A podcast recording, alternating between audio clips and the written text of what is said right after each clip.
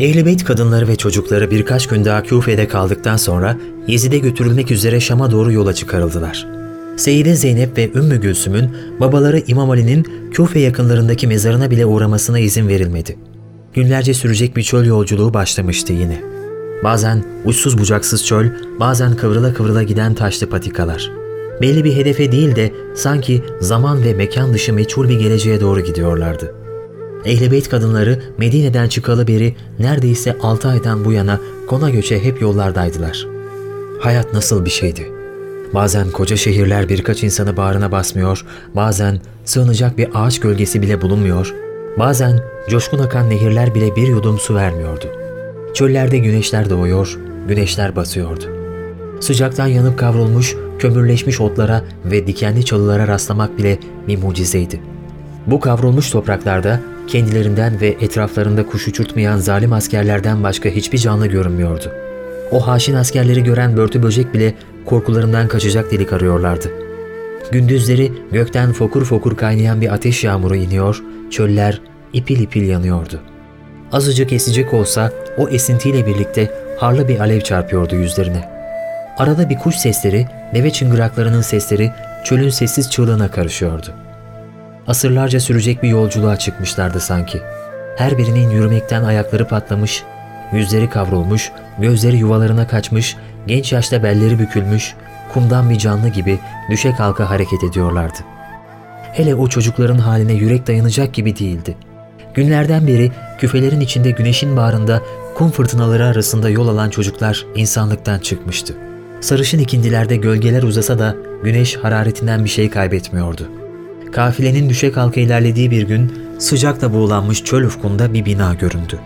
Yaklaştıklarında yol üstüne kurulmuş bir manastır olduğunu fark ettiler. Bu manastırın genç ve oldukça güzel rahibesi karşıladı kafileyi. Kafilede esir muamelesi gören kadınların kim olduklarını öğrenince kafileyi Şam'a sevk eden görevlilere ''Sizler ey Müslümanlar, sizler kendi peygamberinizin torunlarının kafasını kesip kızlarını da böyle elleri bağlı olarak bir zalimin sarayına mı götürüyorsunuz? Yazıklar olsun size. Cehennem ateşi size azdır. İslam sizin kanlı ellerinizle kirlenmiştir.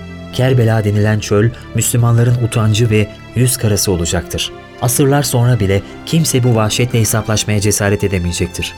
İsa'ya ihanet edenlerle, onu çarmıha gelenlerle bizim hesaplaşmamızın hiç de kolay olmadığı gibi. Kafile komutanı Şimir şeytanı bu sözlerden etkilenecek biri değildi. Vicdanı kapkara bir cehennemlikti o. Kafile bir müddet sonra o manastırdan ayrıldı. Günlerce süren bir yolculuktan sonra Ehli Beyt kadınları bitkin ve yorgun olarak Şam'a ulaştılar. Küfe'de olduğu gibi Şam'da da halk yollara dökülmüştü. Kadınların ve çocukların yürek yakıcı hallerini görenler gözyaşlarına boğuluyordu. Ehli Beyt kadınları huzuruna çıkarıldığında Yezid, Şam ehlinin önemli kişileriyle oturuyordu. Kadın ve çocuklarla birlikte İmam Hüseyin'in kesik başı da Yezid'in önüne atıldı. Sarayda bir feryat koptu. Emevi kadınları da bu hazin tablo karşısında gözyaşlarını tutamadılar. Zeynül Abidin elleri prangalı bir halde Yezid'in huzurundaydı. Hüzünlü bir vakar vardı yüzünde. O ürkek bir geyik yavrusu gibi değil, zincire vurulmuş bir aslan yavrusu gibiydi. İmam Hüseyin'in başı gelse de kendisi gelmemişti. Kadınlar kafilesini Yezid'e getiren Şimir, yerde duran İmam Hüseyin'in kesik başını işaret ederek ''Ey müminlerin emiri, bu kişi ev halkından 18 ve taraftarlarından 60 kişiyle birlikte yanımıza geldi. Onların önlerine gerildik. Biat etmelerini, aksi halde çarpışmaya hazır olmalarını söyledik. Sabahleyin güneş doğmadan önce üzerlerine yürüdük. Kendilerini çepeçevre her taraftan kuşattık ve işlerini bitirdik. İşte onların cansız cesetleri, topraklara belenmiş elbiseleri ve yüzleri. Şimdi güneş onları eritmek, Rüzgarlar üzerlerine tozlar topraklar saçmakta. Onların ziyaretçileri üzerlerinde uçuşan akbabalar, kartallardır ve onlar bayram ediyorlardır. Şimir'in sözleri Ehl-i kadınlarını ziyadesiyle yaralamıştı. İmam Hüseyin'in başı bir kap içerisindeydi. Yezid değnekle dudaklarına dokundu. Keşke bizim Bedir'deki yaşlılarımız görselerdi bunu, dedi. Yezid'in dedesi Uhud'da ve Hendek'te arkasına orduları takıp Resulullah'ın sallallahu aleyhi ve sellem karşısına dikilen Ebu Süfyan'dı. Bedir Harbi de onun yüzünden patlak vermişti. Seyide Zeynep, Yezid'in bu buram buram benlik kokan sözleri karşısında daha fazla dayanamadı. Allah'ın ayetlerini yalanlayan ve insanları onlardan çeviren kimseden daha zalim kimdir? İnsanları ayetlerimizden alıkoymaya çalışanları yapmakta oldukları engellemeden dolayı azabın en kötüsüyle cezalandıracağız. Mealindeki Kur'an ayetini okuyarak başladı sözlerine. Ey Yezid! Bizi aç ve sefil bıraktığına, bizim varlığımızı tehlikeye soktuğuna mı inanıyorsun? Bağlanmış ve zincire vurulmuş halimizde huzurunda bizi el pençe divan durmakla bizi zavallı tutsaklar durumuna düşürdüğüne ya da bu yolla bizim üstümüzde egemenlik kurduğuna mı inanıyorsun? Allah katında bizim itibarımızı yitirdiğimizi, gözden düştüğümüzü, buna karşılık sizin de yüceldiğinizi, şereflendirildiğinizi mi düşünüyorsunuz? Sizin dış görünüşteki başarınızın, yüce şerefinizden ya da üstün konumunuzdan ileri geldiğini mi sanıyorsunuz? Kibirli ve basiretsiz kılığına bakmadan buna mı dikmişsin gözünü? Dünyayı elde ettiğine, bütün cihan üstünde nüfus sahibi olduğuna mı inanmaya başladın yoksa? Dalavereli işlerinizin düzlüğe çıktığını ve kendini ülkenin efendisi, devletin de yöneticisi olduğunu mu sanıyorsun? Ey azat edilmiş kölelerin zürriyetinden olan! Sizin kadınlarınız perdelerin ardında saklanacak da Resulullah'ın kızları tutsak edilecek ve pazar pazar kapı kapı dolaştırılıp halka teşhir edilecek. Öyle mi? Bu mu sizin adaletiniz? Bizim hicaplarımızı açtırmak da Resulullah'ın ehli beytinin masumiyetini gerçekten ayaklar altına düşürdün. Senin kaprislerin yüzünden şehir şehir dolaştırıldık. Dağlarda yaşayanlar, yol kıyılarında, pınar başlarında çadır açanlar, şereflisiyle şerefsiziyle, yaşlısıyla genciyle herkes uzak demeden, yakın demeden bizi seyretti. Eli iş tutan bir erkeğimiz yok ki yardıma gelsin. Bir yakınımız yok ki imdada yetişsin. Ey yüce Allah'ım, hakkımızı bize geri ver. Bize zulmedenlerden intikamımızı al ve kanımıza girenlerin, yeminlerini bozanların, bütün erkeklerimizi kılıçtan geçirenlerin ve masumiyetimize gölge düşürenlerin başlarına gazap yağdır. Ey Yezid! Bu vahşi azgınlığın günahı üstüne, bu katliam üstüne cümbüş yapma. Canlarını hak yolda sebil edenlerin, Allah'ın şanı uğrunda kurban olanların öldüğünü sanmayasın sakın. Hayır, onlar diridirler. Allah'tan gıdalarını almaktadırlar. Onlar, yaratıcıları tarafından kendilerine bağışlanan yüce şehadetin kutsallığındadır. Senin defterini dürmek için yalnızca Allah kafidir. Davacın, dedem Allah'ın Resulü olacaktır. Sana karşı bizim yardımcımız, koruyucumuz da Cebrail olacaktır. Seni devlete başkan yapanlar ve Müslümanların sırtına zorba saltanatını yükletenler çok geçmeden görecekler başlarına neler geldiğini. Mezalimin meyvesi ancak nefrettir ve her taşkınlığın ardında bir acı yatar. İçinizden hanginiz fark edebilirsiniz kimin azıttığını, kimin sapıttığını? Ey Yezid! Bu aşikar kepazelikleri hala savunacak kadar körsün. Unutma ki duruşma gününde bu kepazeliklerin cezasını mutlaka çekeceksin. Allah kullarına asla zulmetmez. Biz ancak O'na dayanmaktayız. O'na inanmaktayız. Bizi korumaya Allah kafidir. Tek sığınağımız O'dur bizim. Bütün umudumuz O'ndadır.'' Gerçek şehrini saklamak istediğin için istediğin kadar hileye başvur. Kitabını bize indiren Allah üzerine yemin ederim ki siz bizim sahip olduğumuz şeref ve mertebeye asla ulaşamayacaksınız. Ne bize bırakılan mirası ortadan kaldırmaya, ne bizim ışığımızı söndürmeye gücün yetecek, ne de bize karşı giriştiğin iğrenç ve alçakça hakaretlerinle kendi hesabınıza kaydettiğiniz rezaletleri silip yok etmeye gücün yetecektir.'' Şehitleri mutlu sona ve mağfirete kavuşturan Allah'a hamd ediyor ve onların yüksek derecelere ulaşmalarını ve Allah'ın nice nimetlerine kavuşmalarını temenni ediyorum. Seyyide Zeynep'in bir kamçı gibi Yezid'in suratına inen bu sözleri Ehl-i Beyt meşalesinin sönmediğini, sönmeyeceğini, Kerbela mateminden muhteşem bir medeniyet doğacağını haykırıyordu. Kerbela kasırgasında titrek bir kandil gibi kalan Ehl-i Beyt ışığı, yeniden bir meşale ormanı haline gelebilmek için kahraman bir kadının yiğit yüreğine sığınmış görünüyordu. Kadınların ön sezileri güçlüdür ve onlar medeniyetlerin taşıyıcılarıdır. Yezid, Seyide Zeynep'in sözleri karşısında kendi sarayında rezil duruma düşmüştü. O sırada Şamlı biri, Hazreti Hüseyin'in kızlarından Fatıma'yı kendisine isteme cüretinde bulunmuş, kızcağız korkusundan Seyide Zeynep'in elbisesine tutunmuştu. Seyide Zeynep, biz esir değiliz diyerek karşı çıkınca Yezid içinde bulunduğu durumdan çıkmak için burada kararları ben veririm dedi. Kolay pes edecek biri değildi Seyide Zeynep. O yılmaz bir savunucuydu.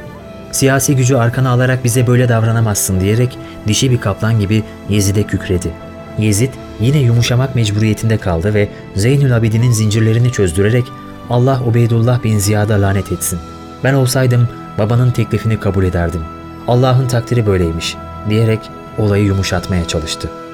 Yezid Zeynül Abidin'e dönerek her ne ihtiyacın olursa bana iletirsin. hemen karşılanacağını bilesin, dedi. Kadınlar ve çocuklar sarayımda misafir edilsin.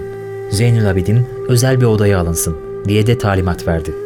Ertesi gün Hazreti Hüseyin'e reva görülenler için Şam halkının nasıl vicdan azabı çektiği ve yas tuttuğu anlaşılınca Yezid bu olayın başına bir iş açacağı endişesiyle korumalar tahsis ederek Ehlibeyt kadın ve çocuklarını Medine'ye gönderme kararı aldı.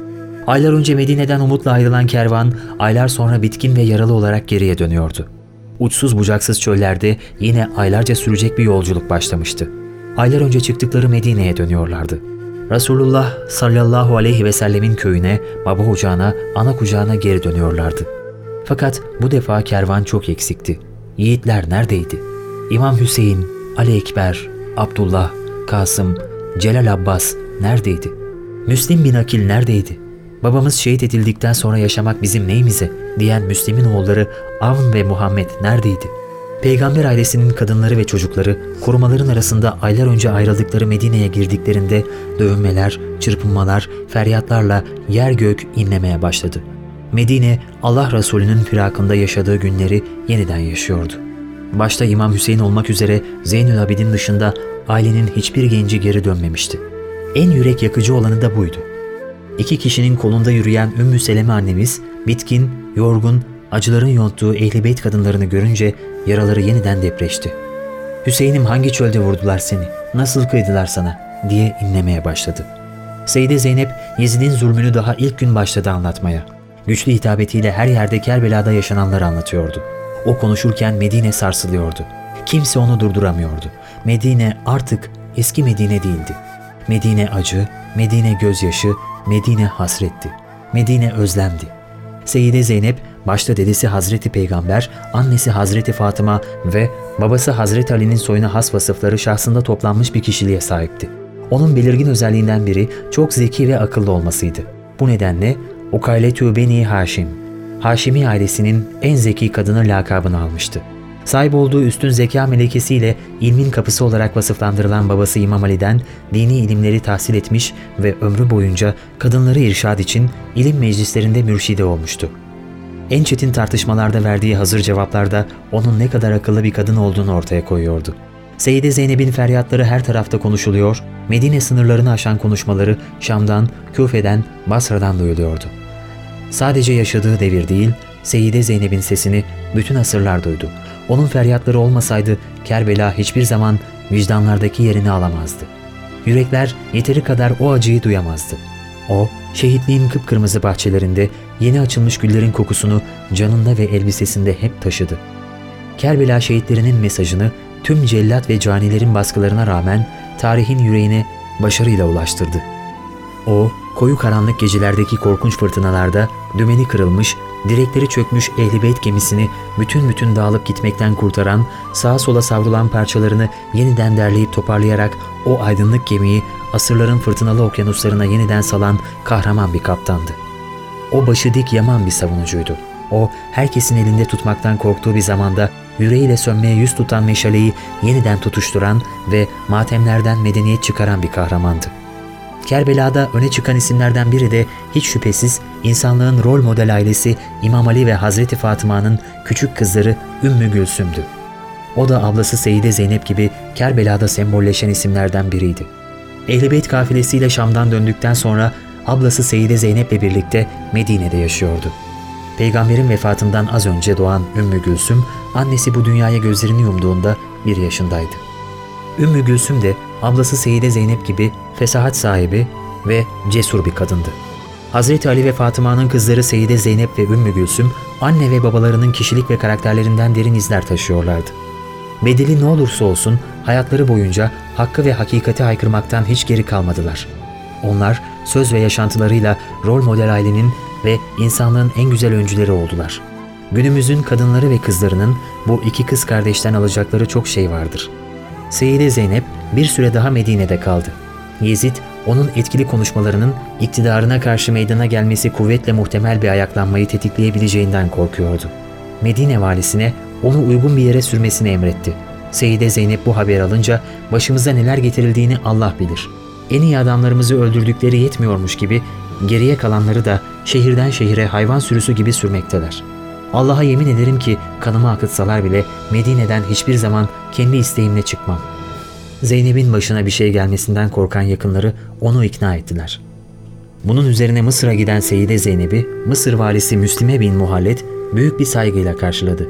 Burada çeşitli hastalıkların ve sıkıntıların içinde zayıf düşen Seyyide Zeynep, hiç bahar görmeyen bir gül gibi miladi 682'de sonsuzluğun sahibine yürüdü.